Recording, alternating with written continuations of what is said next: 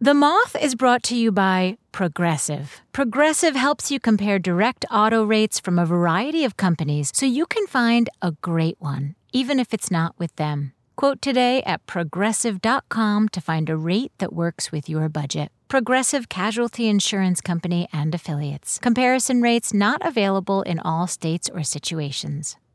Apple Card is the perfect cashback rewards credit card you can earn up to 3% daily cash on every purchase every day.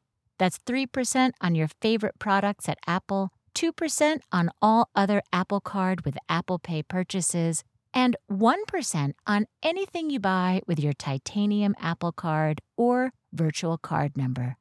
Visit apple.co slash card calculator to see how much you can earn. Apple Card issued by Goldman Sachs Bank USA Salt Lake City branch, subject to credit approval. Terms apply.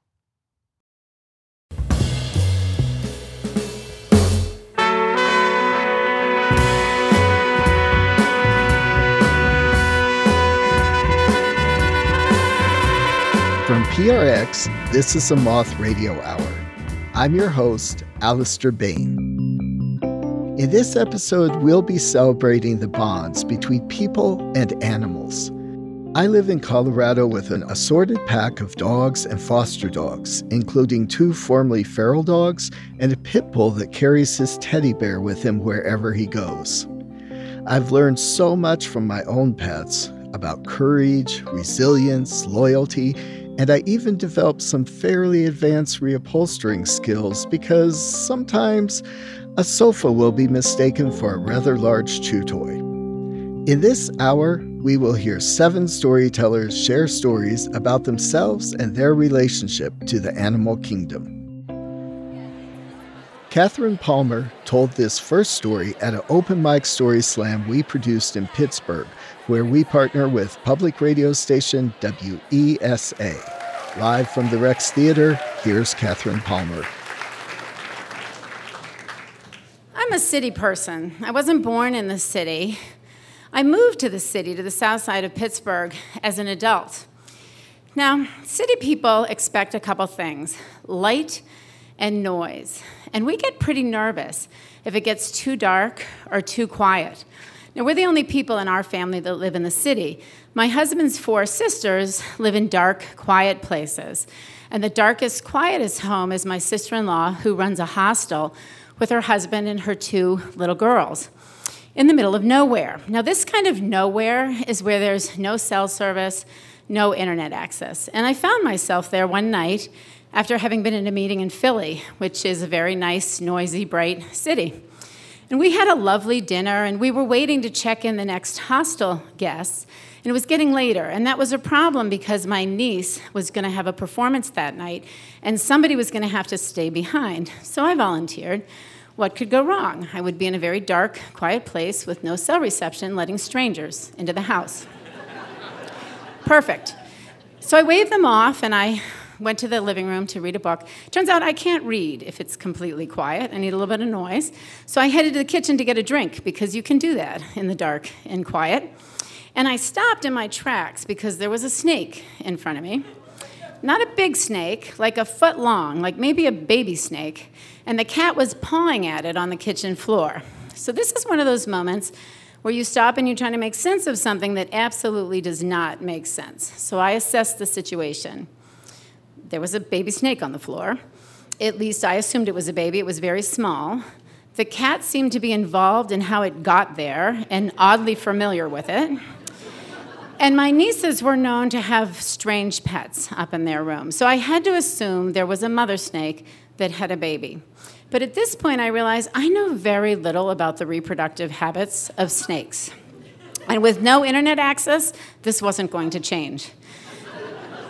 so the only reasonable explanation is that this was a pet snake or the baby of a pet snake, and I needed to keep it safe from the cat. So three things were clear. I was not going to touch this snake. I did need to do something to keep the cat away from it. And this was a perfect opportunity to become the favorite aunt. I could save the pet baby snake. So I got a clear casserole dish out of the cabinet and put it over the snake. So the snake could see out, but the cat couldn't get at it. Problem solved. So I headed back to the living room with my drink. But I could not relax because I got thinking how much oxygen is in a casserole and how much oxygen does a baby snake need? And to this day, I don't know the answer to either of those questions. But I decided it would be safe if I went back like every 10 minutes and just lifted the casserole. There'd be new oxygen. We'd be fine. So I headed back to the kitchen, and there were four baby snakes. One under the casserole, three loose. So I got three more baking dishes and sequestered the snakes. And right then, there's a knock on the door. The hostel people have arrived. Now, the good news is they don't need to come through the kitchen. So I get them settled, but now it's been like 15 minutes. I've got to get back and get oxygen to all the baby snakes. So I'm back, and there are five new baby snakes. Okay, so I realized two things. One, snakes have litters of babies, clearly. And two, I don't have any more clear baking dishes. So I go over to the hostel to raid their baking dishes, and I come back with an armful, and there are two more baby snakes added to the crowd. So at the height of this, there are 11 baby snakes in glass cages all over the kitchen floor. This is now a full time activity, just getting them oxygen. And furthermore, it's not a big kitchen, so I'm using the baking dishes as stepping stones as I navigate this space. I am all in. But it's okay because really, all I have to do is wait for my nieces to come home and shower me in love and praise for what I have gone through to protect their pet baby snakes. I'm kind of growing attached to my charges. And I hear the car, they're home, and my older niece comes in the door and she says, Oh, not again. This is not the greeting I expected. And she and her sister unceremoniously lift up the baking dishes, grab the snakes, and throw them out the kitchen door into the forest. So later, I would find that adult snakes come into their basement and lay eggs. Now I know how snakes reproduce. And the cat can't resist just depositing them all over the house. So, as we're starting to clean up, my sister in law turns to me and says, Now, if this ever happens again, the look on my face must have made it clear this was never going to happen again. So I settled in to wash 11 casserole dishes and look forward to going back to the city.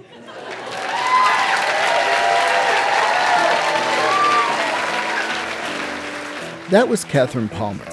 I just love the compassion she had for all those baby snakes. The other day I was thinking that maybe I had too many baking dishes but I think I'll hold on to them now. Catherine works as an audiologist in Pittsburgh, Pennsylvania. Her sister in law's family has since moved to the city because baby snakes in the kitchen eventually lost their appeal.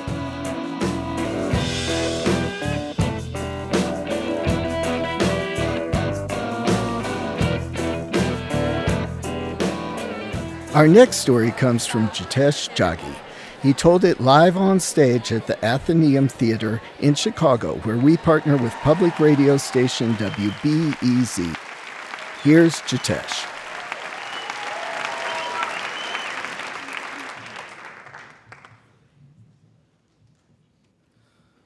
My wife showed me a picture of her grandmother petting a lion cub and said, We need to at least adopt a dog ASAP. I knew this day was going to come. She grew up with a family that owned entire animal zoos, lived all her life with pets capable of immediately devouring her. My last relationship with the dog was when it had its teeth in my butt cheeks. I was nine years old in India and was dancing in front of the stray dog that often rested outside my grandma's home.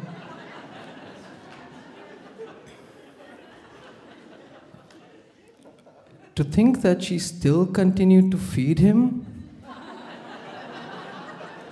pained me in my heart and my ass. So I asked my wife, how about we get a foster dog instead?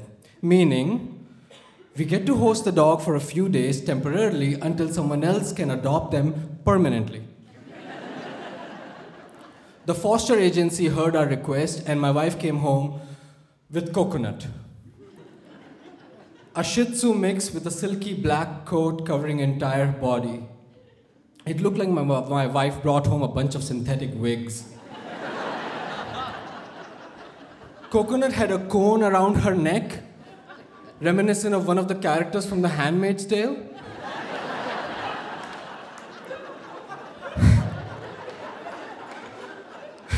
that was because she, she got spayed that morning.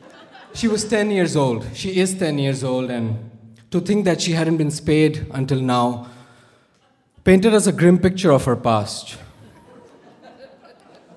I work from home, by the way. So from the next morning, Coconut and I became involuntary housemates. On day one, I learned that she doesn't really make eye contact and stays hidden under a table all day long. On day two, I realized she doesn't even respond to her name.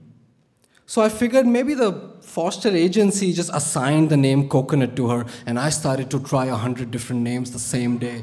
All day I went, Olive, Cheddar, Buttercup, Todd. I knew her hearing was intact because she leaped at me when, I, when she heard me open a Kit Kat. So I figured it out. She just didn't care. and so I just sat next to her throughout the day. At one time, she protruded her little head from under the table, rested it on my lap and on my lap and slept. I couldn't help but notice that she snores. Like she had a Harley Davidson engine in her diaphragm. On day three, she gets called in for an extensive knee surgery. I had just started to be less queasy about her spay scar. So I just reminded myself that I was just a temporary host and she was gonna go to another foster home soon anyway. But that night, Coconut came back home from the vet, crying, and continued to cry into the night. She had 12 staples on her leg that was cut from her thigh all the way down to her foot. Combined with the spay scar, almost a quarter of her little body was in stitches. I had asked for an easy dog because of my inexperience. But this dog needed to be consoled round the clock. And I couldn't even bring myself to look at her stapled leg. So my wife took care of her, and I watched them both from a distance, too weak hearted to even come close. I have seen animals suffering, but never one that was under my care. This felt personal, like I was responsible to put her in her misery. And unexpectedly, this, this same line of thinking brought me the solution. I reminded myself of all the stray dogs back in India, including the ones that bit me. How many of them often had open wounds with no shelter to recover in. Coconut at least had healthy food, meds, and a loving home. As bad as it was, I had to remind myself that she was in safe hands. So the next morning, I woke up and I approached her gently but firmly, lifted her in my arms as she looked me in the eyes for the first time. And in our, in our own little way, I let her know that she was going to be fine, that this was going to pass.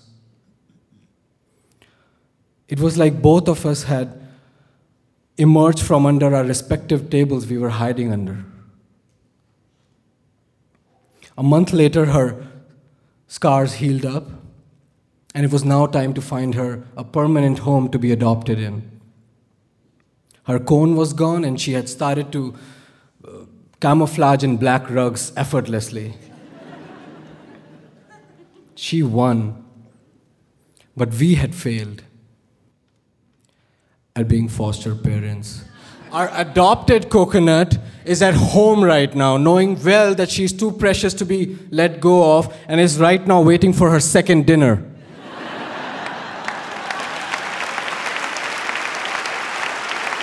That was Jitesh Jaggi. Jitesh is currently working on a book of essays and coaches other storytellers. Coco is enjoying her golden years, often going on road trips throughout the country with her new family.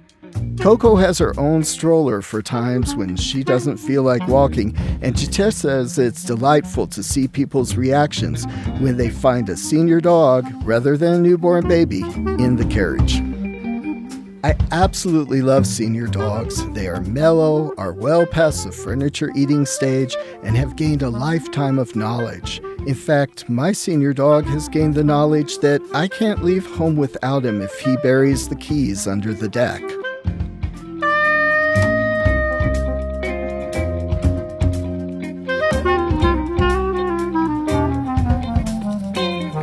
Coming up, cat people versus dog people when the Moth Radio Hour continues.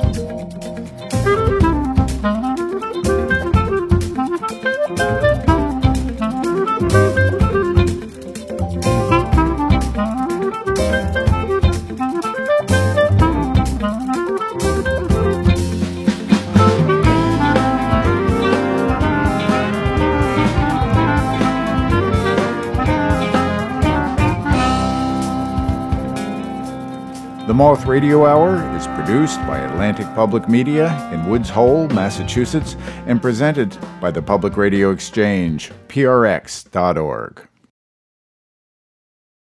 Support for the Moth comes from Odoo. If you feel like you're wasting time and money with your current business software, or just want to know what you could be missing, then you need to join the millions of other users who switched to Odoo. Odoo is the affordable, all in one management software with a library of fully integrated business applications that help you get more done in less time for a fraction of the price. To learn more, visit odoo.com slash moth. That's odoo.com slash moth. Odoo, modern management made simple. For over a century, Brooks has been propelled by a never ending curiosity with how humans move. It drives their every decision and every innovation because they believe movement is the key to feeling more alive. And we're all moving towards something. It could be to run a 5K and raise money for a cause you believe in, to take the lead on your family's annual Thanksgiving Day hike, or, for me, I love how clear my head feels after a long run. But living in Brooklyn means I'm running on cement, so my head feels great, but my knees, not so much. That's why I'm so happy to have the cushioning of the Brooks Ghost Max shoes that let me go a little bit further and feel a little bit clearer. And with my new reflective Run Visible vest, I can chase this high before the sun is even up and kickstart my day. So let's run there with gear and experiences specifically designed to take you to that place whether it's a headspace, a feeling, or a finish line. Let's run there. Head to brooksrunning.com to learn more. This is a Moth Radio Hour from PRX. I'm Alastair Bane. In this hour, we are celebrating the relationships we have with animals cats, dogs, slithering creatures, and more. Next up, we have a story from Katie Vaca. She told it live on the stage at the Crescent Ballroom in Phoenix where we partner with public radio station KJZZ. Here's Katie Vaca.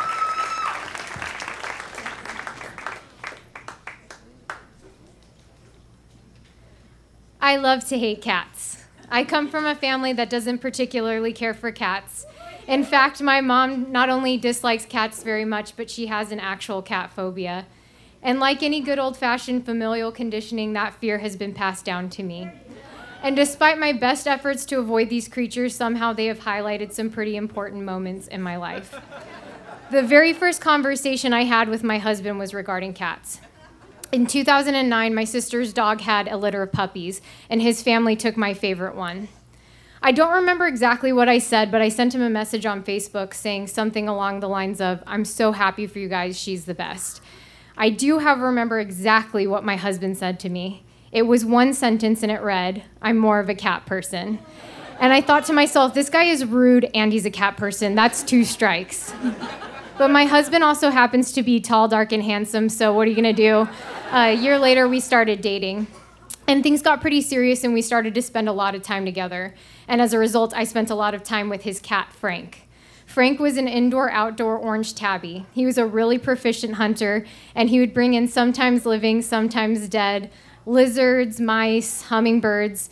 And although I'm told this is a sign of love and affection, I did not care for having a half decapitated lizard dropped into my lap. And this was like immersion therapy for me. I was having reoccurring nightmares that thousands of cats were coming in from every window and door of my house, gonna scratch off my face. But I had to make a decision. I was falling in love with this rude cat guy, and Frank came along with him. So I decided to learn about Frank. And as I learned about him, my fear started to lessen, and we developed a bond. He would greet me at the door when I would walk in and roll around on his back. It was pretty cute. I would give him my shoes to indulge his weird, sh- weird shoe fetish. Um, he would meow and scratch incessantly at my door at four in the morning to let me know he wanted his food bowl topped off.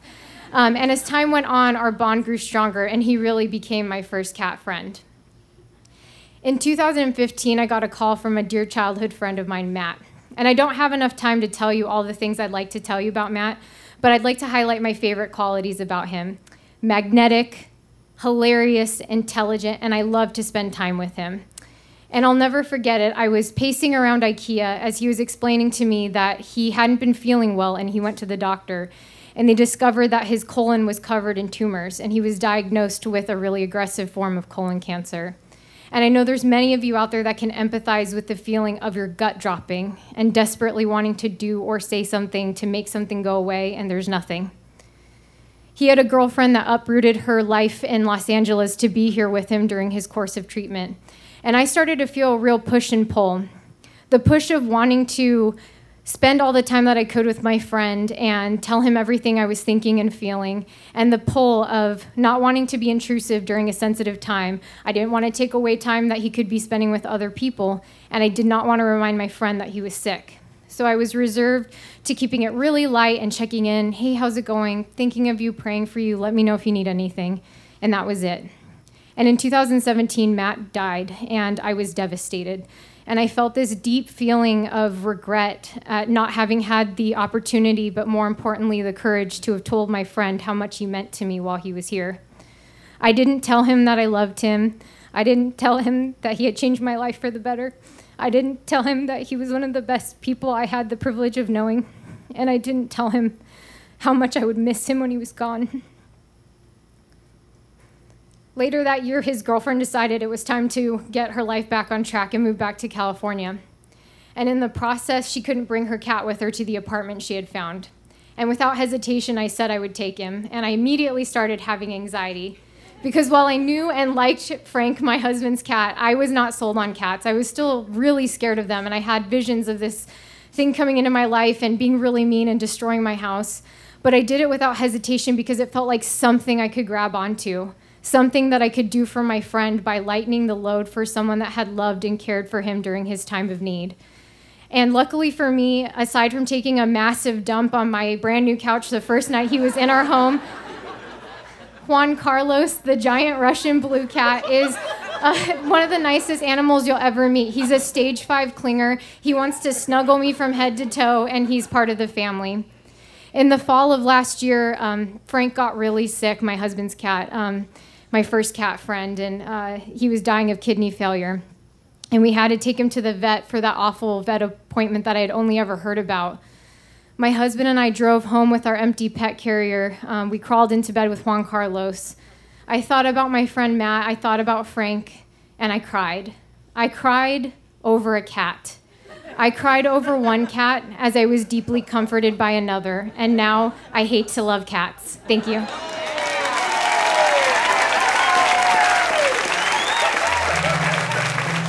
That was Katie Vaca. Katie is a marriage and couples therapist and spends her time outside of work with her husband Ricky and, of course, Juan Carlos.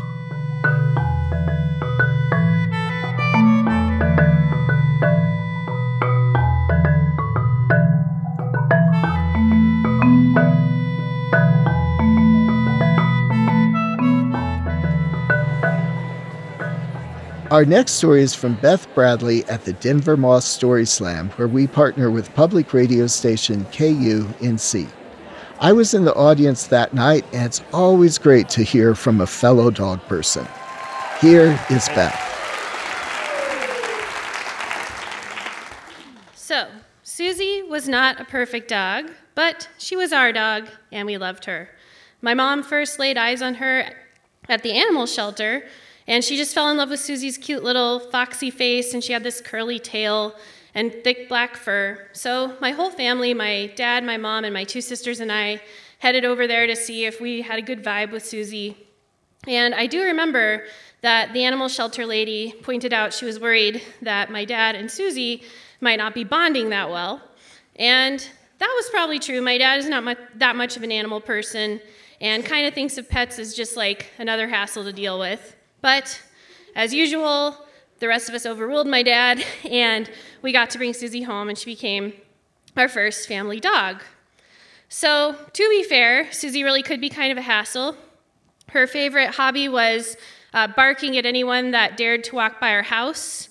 And uh, the other thing she liked to try to do was escape. So, one time she actually combined those hobbies and uh, she launched herself through the front window of our house through the screen in pursuit of some strangers. Um, so we had to go lure her back into our house.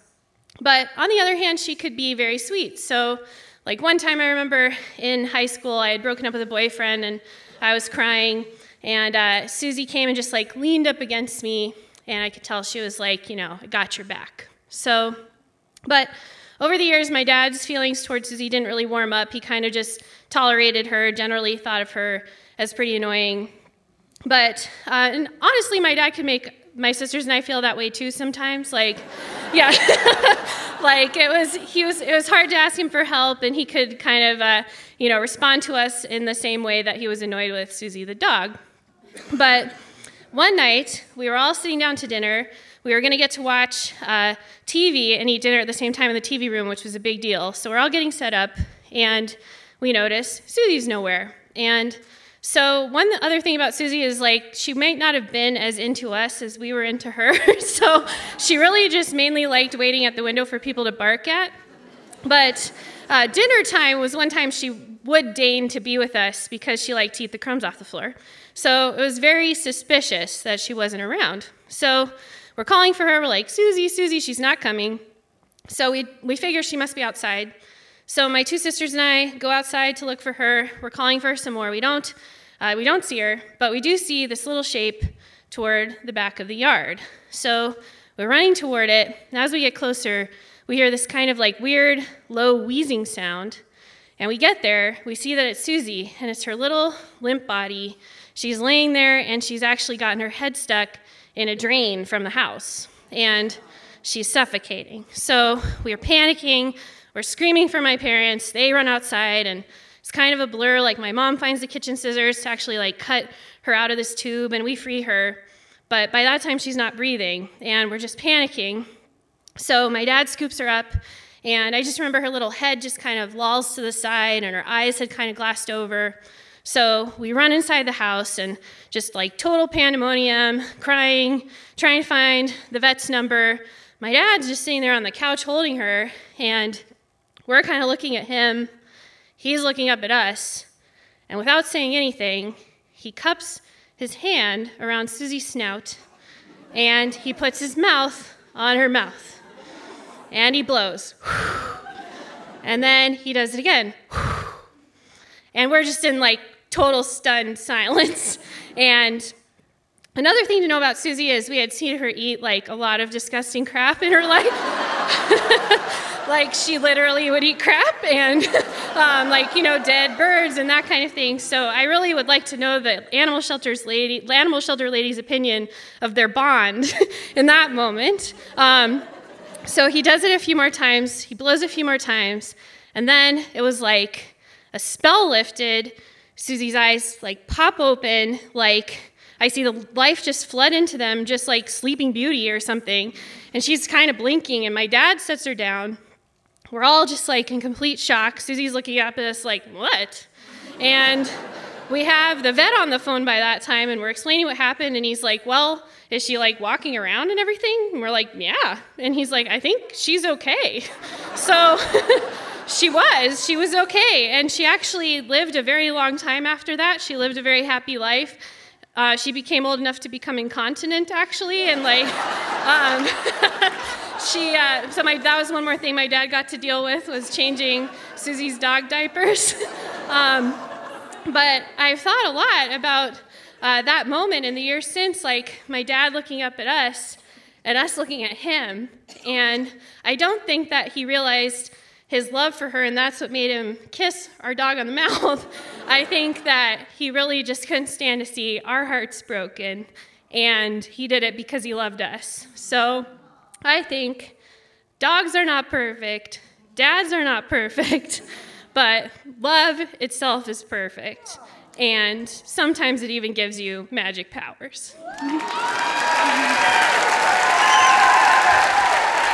That was Beth Bradley. Beth is a marketing content manager and has been listening to the Moths since she was a teenager. Beth and her sisters all have their own dogs today, and the three dogs all adore their granddad. She believes that feeling is mutual.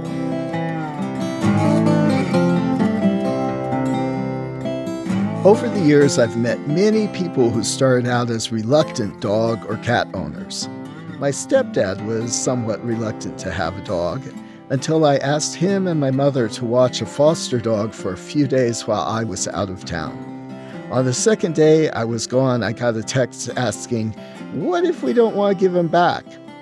Preston ended up living a long life with them and accumulating a stockpile of plush toys that rivaled the inventory of major toy stores.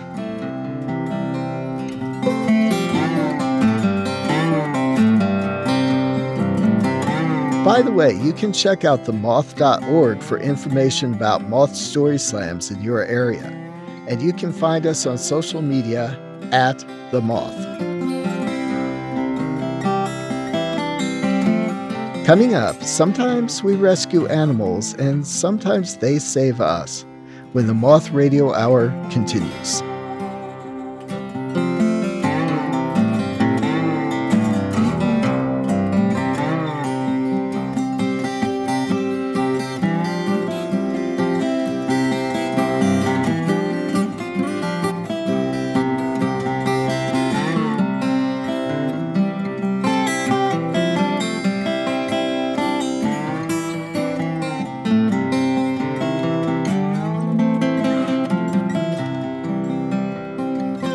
Moth Radio Hour is produced by Atlantic Public Media in Woods Hole, Massachusetts, and presented by the Public Radio Exchange, prx.org.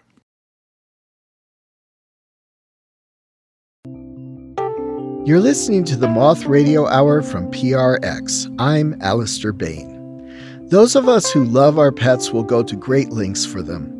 I've done emergency vet runs in blizzards, fed orphan puppies every hour around the clock, and recently I searched a quarter acre of backyard in the dark when my border collie stole and buried my pit bull's teddy bear, and he couldn't fall asleep without it. Our next story comes from Lisa Schuldt about her dog Sadie. She shared it live on stage at the Miramar Theater in Milwaukee, where we partner with public radio stations WPR and Radio Milwaukee. Here's Lisa Schuldt live at the Moth. My husband Mike and I have an Airedale Terrier named Sadie. We love Sadie as only empty nesters can love their dog. Now, we were both married before and brought into our marriage children. And our kids have expressed jealousy over Sadie because A, well, A, B, C, and D, Sadie has both her parents with her. Isn't that cute? Uh, one of the highlights of our week is we always take a good long walk with Sadie on Sundays. And I'll have you know, tomorrow is Sadie's third to last chemotherapy treatment. She is in total remission. Yay. Thank you, thank you.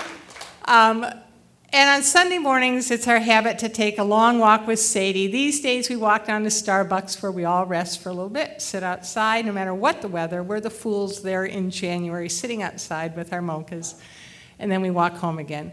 We used to go to the dog park in Wauwatosa. I don't know if any of you are familiar with it. It's a great place to walk. There's the big open area with all the frozen dog poop in the winter, uh, the melting dog poop in the spring, and the icky dog poop in the summer. Um, then there's a lot, there's a huge wooded area where there are abandoned concrete walkways and curbed roadways. There's ginormous and beautiful concrete staircases that majestically descend into what I assume were formal gardens. So I used to love to go out there. Sadie could run around off leash. We'd walk around through these woods and these pathways.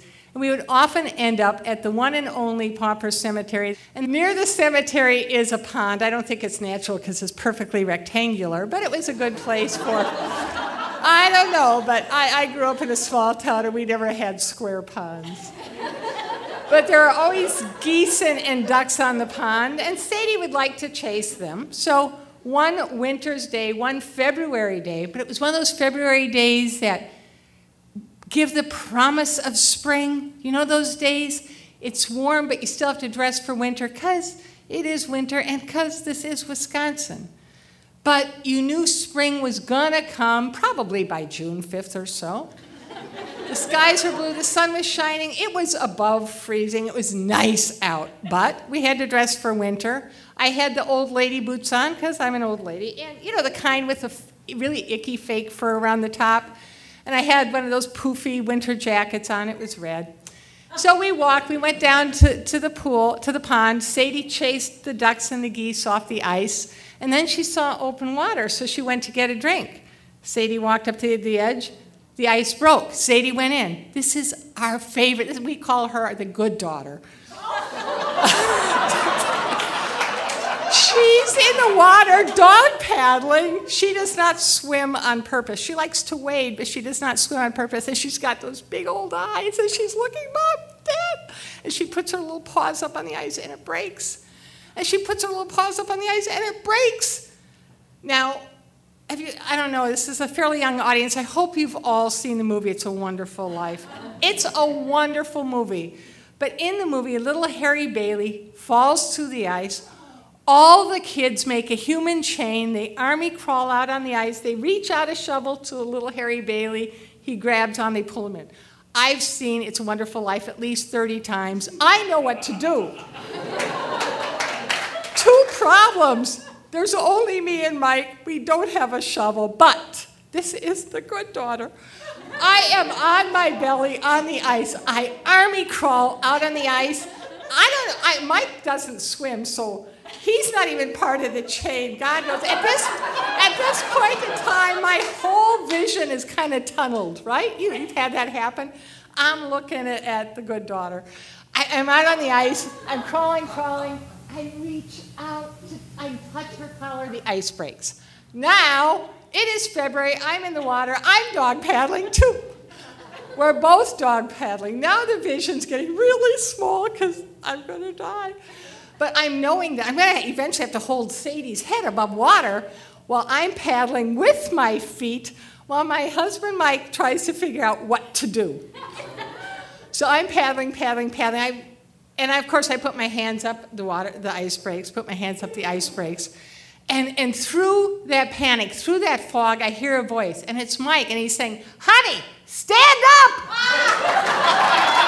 no, wait, wait, wait! Stop paddling, I'll sink, I'll drown.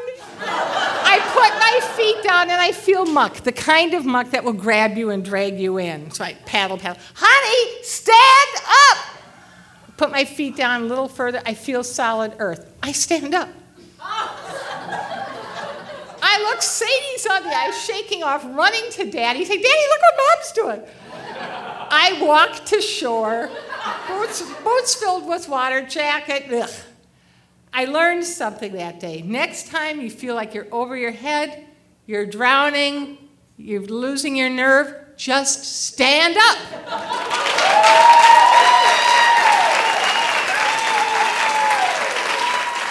That was Lisa Schuldt. Sadie responded well to the chemotherapy and lived to be 14 years old. Today, Lisa and her husband Mike offer dog sitting services, and when they're not caring for canine guests, they love to travel.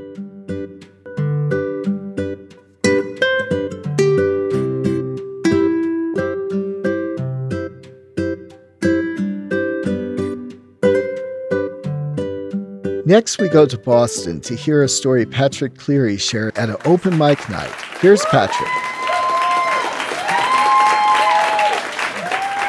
Thanks. So, in the last year of her life, my cat Rita had a vomiting problem. Um, she vomited everywhere. Now, she didn't like to vomit on anything hard. She liked to be on soft surfaces. So she would jump up on the bed or on the couch, and all of that was a little bit difficult to clean up. She was a lady, though. She would warn you. She had this, this meow. She would go, wow, wow, wow, wow, blah, you know. and she had not only trained me, she trained all my friends and family that if we were like having people over to dinner, if you heard, wow, wow, wow, everybody would get up and run to wherever she was and put her on the floor. Now, Rita was the first of what I call the uh, indeterminate uh, cat sitting uh, adoptions, which is if anybody says, Could you take care of my cat, but it's for an indeterminate amount of time, you've adopted a cat, right? it's now happened to me multiple times, and I fall for it every time. It's like, we just don't know, just a couple of days, and then a long time later, you're like, This is my cat. and I got her from a friend of mine who I had never met. Um, this was back in the days well, it was back in the days of when the internet was new and it was um, bulletin board system. And uh, a woman who lived nearby said, "My husband, I need to leave him." And he said, "If I leave, he'll kill the animals." And so I said, "Okay, well, I'll take in your cat." And she also had a little dog. Um, and I took care of them for a couple of weeks. And then when she got herself established, she came back and she said, Well, I can take the dog, but even though my husband's now in prison, he, he got me pregnant and I can't clean a cat box because of toxoplasmosis. Uh, pregnant women aren't supposed to uh, clean out cat boxes. And so, what I didn't tell her was that I wasn't supposed to be cleaning cat boxes either because I had just been diagnosed with HIV, and toxoplasmosis is really bad for people with HIV as well. But she said Rita was a 17 year old cat. She wasn't going to let, live for very much longer. And at the time, I felt like mm, I might not live very much longer either because my CD4 count wasn't doing so well. And because I'm really a drama queen, I figured we would just sit on the couch. the two of us wasting away. And they'd find us because we had died exactly at the same time. so I figured a 17 year old cat a guy who's probably going to perish. We're, we're probably made for one another. Now, Rita was declawed. Uh, the woman who had her before me didn't declaw her. The woman before her had declawed the cat. But Rita also liked to pretend that she was scratching the furniture, and she'd look at me. and because I'm a good guy, I'd say, Stop that. And she'd be like, and she'd walk away. It made her feel good, it made her feel dangerous. Now, because Rita was 17 years old, she only lasted eight more years.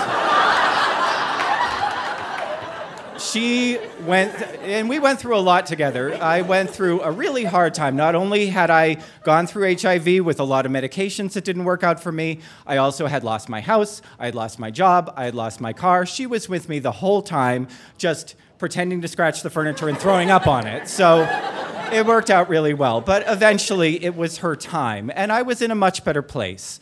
And so I did have to make the decision to put her down uh, after reaching 25. I mean, that's 630 in human years. I would want to go too. But she did treat, teach me a number of lessons. Um, one is that if anybody ever tells you, Can you take my cat for a few days? you own a cat. Um, the second is if someone wants to feel dangerous, just let them. And the third is if you are going to feel like a badass and throw up, be a lady and warn people about it. Thank you.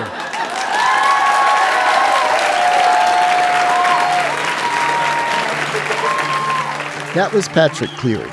Patrick is a cat owner, playwright, and storyteller from Boston, Massachusetts. Since Rita, Patrick has been the proud parent of four other cats, some of whom were actually adopted on purpose. Thank you, Patrick, for the wisdom that there is no such thing as a temporary cat.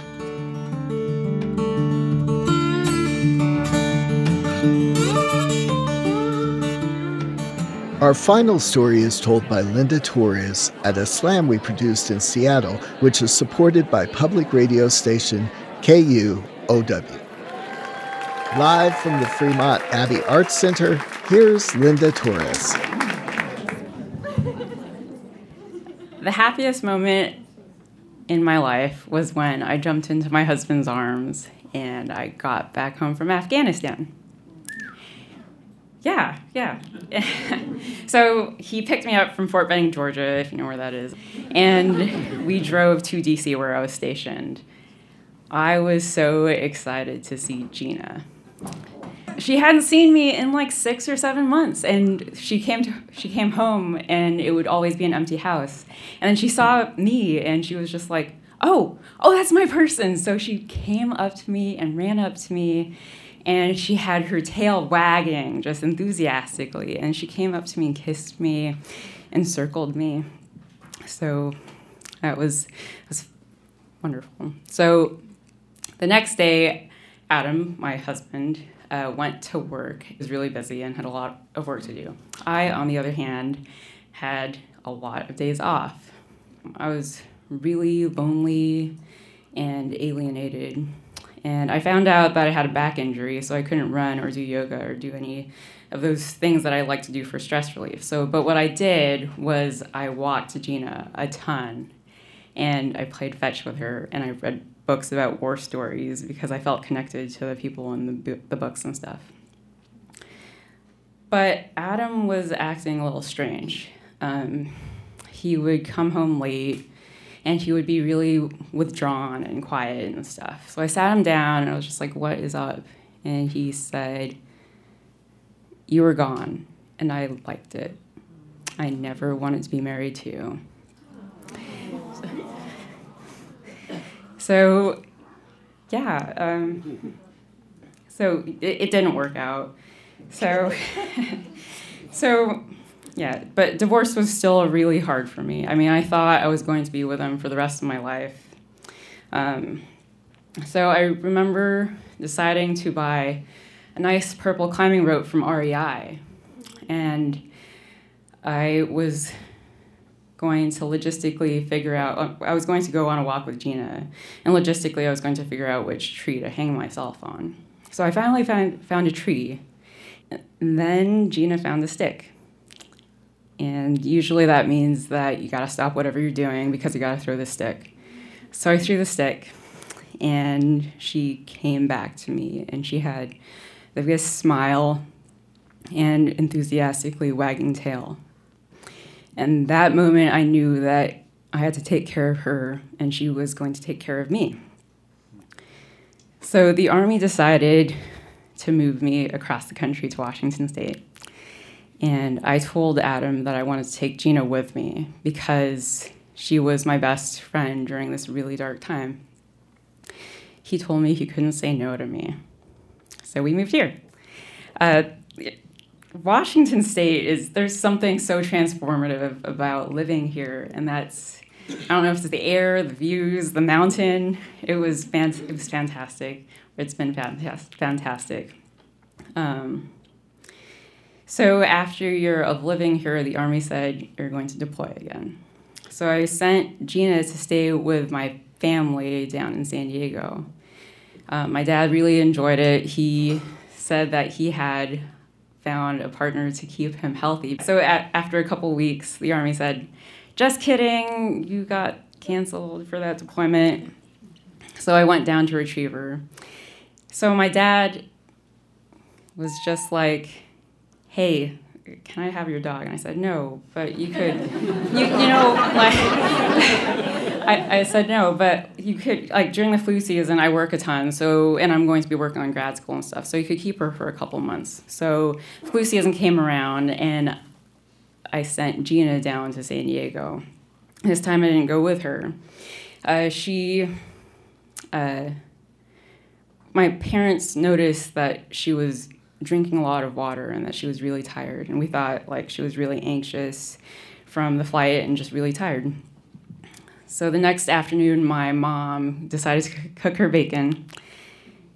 And Gina came up to her and she collapsed. And that was it.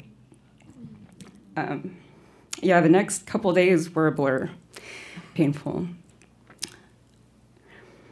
I knew I had to tell one person who loved her as much as uh, I did, and that was Adam. Though we grew apart in passions, we loved, we had the same love for a wonderful, amazing God. I am so thankful that I had her. She saved me. Through her, I learned about focus, joy, and true love. Thank you.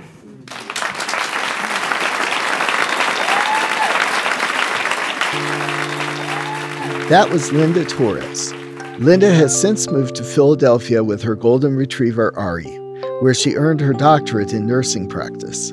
She continues to work and volunteer in the veterans community. Thank you for your service, Linda. To see photos of Linda and her dog, as well as other storytellers and their pets, go to themoth.org. While you're there, have you ever felt like you have a story you'd like to tell us? It might be about friends of the four or two legged variety, about a temporary cat, or a temporary house guest. If so, you can pitch us a story right on our site or call 877 799 MOTH. That's 877 799 6684.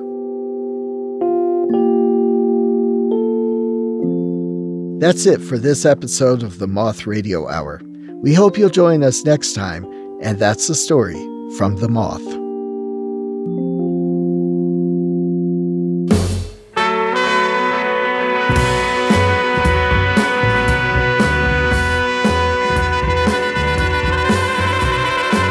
This episode of the Moth Radio Hour was produced by me, Jay Allison, Catherine Burns, and Alastair Bane, a storyteller from Colorado, who also hosted this show. Co producer is Vicki Merrick, associate producer Emily Couch. Grand Slam coaching by Jody Powell. The rest of the Moth leadership team includes Sarah Haberman, Sarah Austin Jenness, Jennifer Hixson, Meg Bowles, Kate Tellers, Jennifer Birmingham, Marina Klutse, Suzanne Rust, Brandon Grant, Inga Glodowski, Sarah Jane Johnson, and Aldi Kaza. Moth stories are true as remembered and affirmed by the storytellers. Our theme music is by The Drift. Other music in this hour from Blue Dot Sessions, Ray Wylie Hubbard, the Silk Road Ensemble, Bill Frisell, Kelly Joe Phelps, and Anat Cohen Tentet. We receive funding from the National Endowment for the Arts. The Moth Radio Hour is produced by Atlantic Public Media in Woods Hole, Massachusetts, and presented by PRX. For more about our podcast, for information on pitching us your own story and everything else, go to our website, themoth.org.